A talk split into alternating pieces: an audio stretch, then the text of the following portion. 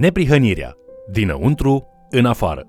Bine ați venit la studiul nostru al cele mai importante cărți din lume, Cuvântul lui Dumnezeu, adică Biblia. În lecția de astăzi vom vedea cum Isus s-a confruntat cu liderii religioși care puneau mai mult accent pe tradiție decât pe Cuvântul lui Dumnezeu. Vă invit să urmărim împreună acest mesaj intitulat Neprihănirea, dinăuntru în afară. Astăzi vom avea în vedere trei lecții profunde din partea lui Isus, maestrul și învățătorul nostru. În prima lecție, Isus săvârșește un miracol, folosindu-se de Petru, ca să ne arate puterea credinței, dar și a îndoielii. În a doua lecție, Isus ne dezvăluie natura neprihănirii dintr-o dispută cu farisei. Și în ultima lecție, cea de-a treia, Isus ne învață că avem capacitatea de a realiza lucruri mărețe prin Duhul Său, dar în același timp putem să și împiedicăm lucrarea lui Dumnezeu prin firea noastră pământească. Să începem cu prima lecție a lui Isus, în care îi găsim pe Isus și Petru, amândoi umblând pe apă. Ucenicii sunt pe o barcă în larg, Maria este învolburată și Isus vine la ei umblând pe apă. Crezând că este o nălucă sau un duh rău pentru marinari, ei încep să țipe de frică. Însă Isus îi liniștește, identificându-se. În Matei, capitolul 14, versetele 28 la 31, citim Doamne, i-a răspuns Petru, dacă ești tu, poruncește-mi să vin la tine pe ape. Vino, i-a zis Isus. Petru s-a coborât din corabie și a început să umble pe ape ca să meargă la Isus.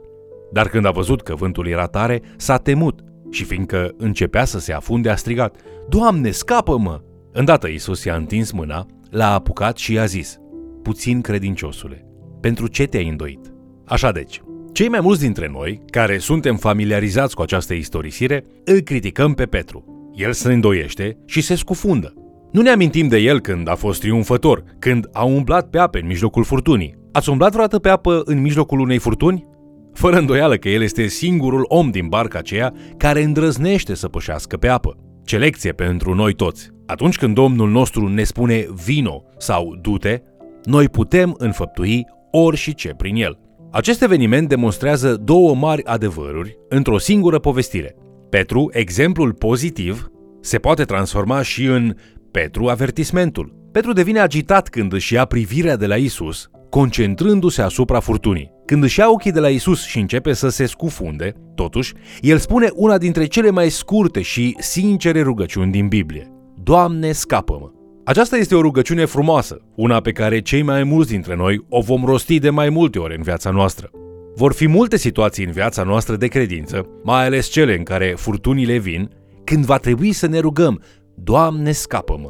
Ai trecut vreodată printr-o furtună în viața ta care a fost așa de grea, încât nimeni nu a putut să te salveze decât Dumnezeu? Ei bine, va trebui să înțelegi că Domnul a îngăduit acea furtună, probabil că El chiar a dirijat acea furtună. Dar de ce? Pentru că sunt unele lecții care nu pot fi învățate decât în mijlocul furtunii. Aceste situații ne duc față în față cu propriile noastre limitări. Aceste situații declanșează în inimile noastre o dependență disperată de Dumnezeu. Unii nu învață nimic după aceea, dar cei mai mulți sunt schimbați definitiv prin faptul că au fost martori ai eliberării divine chiar în mijlocul celor mai înspăimântătoare situații din viața lor. Așadar, în capitolul 14, Isus ne dă o lecție în mijlocul mării învolburate. Acum, în capitolul 15, îl găsim pe Isus învățându-ne în mijlocul unei dispute cu oponenții săi religioși. Lucrarea de învățătură a lui Isus se desfășoară sub diverse forme. El se folosește de parabole, discursuri și dialoguri. Uneori dialogurile sunt amicale, iar alteori sunt neprietenoase. Dar chiar și disputele lui Isus ne oferă învățături. În vremea lui Isus, autoritățile religioase evreiești erau preocupate de continua dezvoltare a legilor nescrise în reguli concrete, care să arate cum ar trebui evreii să își trăiască viața în conformitate cu Tora. De asemenea, ei numesc aceste legi nescrise halakah, care vine de la verbul a merge. Așadar, halakah este felul lor de a merge departe de lege. Uneori aceste legi orale se nasc în urma unor discuții chipzuite despre adevărata însemnătate a Torei. Alteori, aceste interpretări sunt extrem de discutabile și provin din impulsul firii egoiste. Trebuie să ne amintim că aceste legi nescrise nu provin din scripturi, ci sunt stabilite pe fond cultural de către liderii religioși prin interpretarea și utilizarea lor de-a lungul anilor. În Matei, capitolul 15, Isus și fariseii se află într-un conflict asupra unor anumite legi nescrise, eronate, bazate pe ura conducătorilor evrei față de neamuri. Liderii religioși vor să împovăreze viețile evreilor atât de mult încât atunci când vin în contact cu neamurile, să îi urască pe aceștia la fel de mult cum îi urau și liderii religioși. Aceste legi nescrise constituie 18 reguli noi, numite tradițiile bătrânilor. Să ținem cont că fariseii sunt în primul rând o grupare centrată în jurul Ierusalimului. Totuși, în Evanghelii, Galileea pare să fie înțesată de farisei și cărturari. Ei apar în mod constant în timp ce Isus își desfășoară activitatea sa de slujire prin Galileea. Omniprezența lor virtuală este cauzată de faptul că ei sunt într-o misiune pe termen scurt de a-i forța pe galileeni să accepte aceste noi legi orale împotriva neamurilor. Isus, care a venit să caute și să salveze ceea ce era pierdut, contrazice aceste noi tradiții ale bătrânilor, cât și legi orale concepute necorespunzător. Pe bună dreptate, el vede în aceste legi o renunțare la mandatul divin al Israelului de a fi lumină printre neamuri și o împărăție de preoți printre popoare. Isus încalcă una dintre aceste tradiții ale bătrânilor atunci când împreună cu ucenicii săi mănâncă prânzul fără să îndeplinească ceremonialul corespunzător de spălare a mâinilor. În acest caz nu este vorba despre o igienă sănătoasă. Mai degrabă este vorba despre ceremonialul de a separa mâncarea lor de orice posibil contact accidental cu neamurile sau chiar cu ceva atins de aceștia.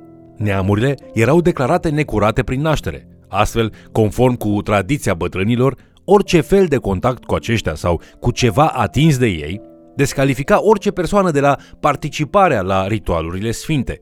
Scripturile nu spun nimic de felul acesta, dar fariseii erau înverșunați în a implementa noile lor reguli. Isus profită de această ocazie pentru a da o lecție tuturor. El spune că fariseii săvârșesc în mod regulat trei greșeli în ce privește raportarea lor la scripturi. În primul rând, ei pun aceste legi nescrise pe același calapot cu scripturile. Ei pretind că aceste legi orale sunt egale în importanță cu scripturile. În al doilea rând, ei preferă legile lor nescrise în pofida scripturilor. Iar în al treilea rând, ei încalcă scripturile pentru a ține legile lor nescrise. Cea mai mare greșeală a lor este că sunt mai interesați ca mâinile lor să fie curate decât ca inimile lor să fie curățite. Acest lucru se întâmplă și în zilele noastre. Mulți creștini ridică simțămintele lor și ideile lor la rang de egalitate cu Scriptura. Interesul principal față de Scriptură este pentru a o folosi în a-și valida propriile idei. Autoritatea finală pentru credință și practicarea ei trebuie să fie cuvântul lui Dumnezeu. Noi avem multe tradiții care s-au născut din contextul cultural, așadar, trebuie să fim mai atenți ca nu cumva tradițiile noastre, fondate pe contextul cultural, să fie pe același loc cu cuvântul lui Dumnezeu, în contradicție cu acesta sau chiar mai presus decât cuvântul lui Dumnezeu. Mereu trebuie să ne întrebăm, încălcăm noi poruncile lui Dumnezeu când ne ghidăm după cultura noastră? Simbolurile sunt importante. Prin urmare, nu este surprinzător faptul că multe dintre obiceiurile evreiești din Tora își au rădăcinile în mesajele puternice din spatele simbolurilor. Totuși, atunci când simbolurile devin primordiale, iar mesajul devine secundar, avem o problemă serioasă. În felul acesta, respectarea sfințeniei spațiului sacru și a timpului sacru prin ritualuri a transmis un mesaj important despre Dumnezeu, despre păcat și despre salvare. Chiar și așa, esența salvării este cea care contează cel mai mult. Isus spune în Matei, capitolul 15, cu versetul 11, Nu ce intră în gură spurcă pe om, ci ce iese din gură, aceea spurcă pe om. Matei, capitolul 7, cu versetele 21 la 23, înregistrează aceeași conversație, adăugând, Căci dinăuntru, din inima oamenilor, ies gândurile rele, prea curviile, curviile, uciderile, furtișagurile, lăcomiile, vicleșugurile, înșelăciunile, faptele de rușine, ochiul rău, hula, trufia, nebunia. Toate aceste lucruri rele ies din lăuntru și spurcă pe om. Isus, cel care ne iubește, a spus aceasta. Până acum l-am văzut pe Isus învățând prin intermediul credinței și eșecului într-o furtună și printr-o dispută. Trecând mai departe la următorul capitol, îl găsim pe Isus învățând într-un mod mai tradițional, printr-o discuție cu ucenicii lui. În Matei, capitolul 16, versetele 13 la 17, el spune Isus a venit în părțile cezarei lui Filip și a întrebat pe ucenicii săi Cine zic oamenii că sunt eu, fiul omului? Ei au răspuns, unii zic că ești Ioan Botezătorul, alții Ilie, alții Ieremia sau unul din proroci. Dar voi, le-a zis el, cine ziceți că sunt? Simon Petru, drept răspuns, i-a zis, tu ești Hristosul, Fiul Dumnezeului celui viu. Isus a luat din nou cuvântul și a zis, Ferice de tine, Simone, fiul lui Iona, fiindcă nu carnea și sângele ți-au descoperit lucrul acesta, ci Tatăl meu care este în ceruri. Aici, în discuție, este prezentată chiar adevărata identitate a lui Isus și înțelegerea ucenicilor a cine este, mai exact, cei pe care îl urmează ei. Isus le cere apostolilor să se întrebe, cine ziceți voi că sunt eu? Petru vine cu un răspuns direct, tu ești Mesia. O versiune parafrazată a răspunsului lui Isus pentru Petru ar putea fi, ce minunat că înțelegi acest adevăr, Petru. Știu că acest răspuns nu a venit de la tine însuți, ci tatăl meu ți l-a descoperit. Eu îmi voi construi biserica pe realitatea faptului că un om de rând ca tine poate face o asemenea afirmație de credință, așa cum ai făcut și tu. Eu voi face lucruri extraordinare prin oameni de rând, pentru că Duhul meu va veni să locuiască în ei. Acesta va fi principiul bisericii mele și porțile locuinței iadului nu o vor birui. Aceasta este prima oară când Isus face referire la biserică. Prin urmare, imediat după ce Isus împărtășește cu ei acest adevăr despre biserica sa, cât și adevărul despre mărturisirea lui Petru, el le spune ucenicilor despre viitoarea sa moarte și crucificare. Citim în Matei, capitolul 16, cu versetul 21. De atunci încolo, Isus a început să spună ucenicilor săi că el trebuie să meargă la Ierusalim, să pătimească mult din partea bătrânilor, din partea preoților celor mai de seamă și din partea cărturarilor, care să fie omorât și că a treia zi are să învieze. Totuși, Petru nu primește bine această veste, mustrându-l pe Isus. Să te ferească Dumnezeu, Doamne, să nu ți se întâmple așa ceva. Isus nu se lasă păcălit, ci îl ceartă pe Petru. Înapoi a mea, satanul. Tu ești o piatră de potignire pentru mine, căci gândurile tale nu sunt gândurile lui Dumnezeu, ci gânduri de ale oamenilor. Isus tocmai îl lăudase pe Petru pentru răspunsul său revelator, iar acum îl ceartă și îl numește Satan? Isus știe că mustrarea lui Petru vine din preocupările sale egoiste și este în opoziție cu cuvântul lui Dumnezeu prin Hristos. Această turnură este absolut uimitoare. Isus îi spune lui Petru că Duhul Sfânt va face lucruri neobișnuite prin oameni de credință, obișnuiți ca și el. Și după câteva secunde, Isus îi spune lui Petru, înapoi a mea satano, te împotrivești lucrării lui Dumnezeu. Și ce vrea să ne spună aceasta? Ne arată că Duhul Sfânt face lucruri neobișnuite prin oameni de credință obișnuiți. De asemenea, noi avem posibilitatea de a împiedica lucrarea lui Dumnezeu când permitem impulsurilor noastre egoiste să ne controleze vorbele și faptele. În încheiere, gândește-te că aceste trei lecții au de-a face cu tine. Atunci când îl vezi pe Isus că umblă pe apă, întreabă-te dacă ai destulă încredere în el ca să pășești afară din barcă chiar și în mijlocul furtunii. În timp ce citești despre disputa lui Isus cu fariseii, întreabă-te dacă este ceva ce ai pus mai presus decât Dumnezeu și cuvântul lui fie că sunt tradițiile, anumite preferințe, prejudecăți sau alte lucruri asemănătoare.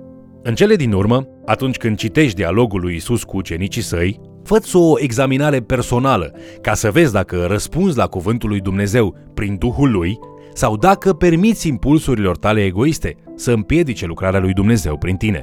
Și amintește-ți că Isus este cu tine în furtună. El vrea să te elibereze de sistemele corupte ale oamenilor și vrea să te împuternicească să faci lucruri mărețe prin Duhul Său cel Sfânt. Vă mulțumesc pentru că ați fost alături de noi studiind Cuvântul lui Dumnezeu. Ce provocare! Dacă Petru, ucenicul lui Isus, conducătorul bisericii, ar putea să-L binecuvânteze pe Dumnezeu într-un moment, iar în celălalt să fie o piedică pentru lucrarea lui Dumnezeu, cu atât mai mult trebuie să ne păzim inima și gura. Rugăciunea mea este ca tu să experimentezi dragostea și harul lui Dumnezeu într-o măsură din ce în ce mai mare. Te invit să ne urmărești în continuare și, de ce nu, să mai chem cel puțin o persoană să ni se alăture.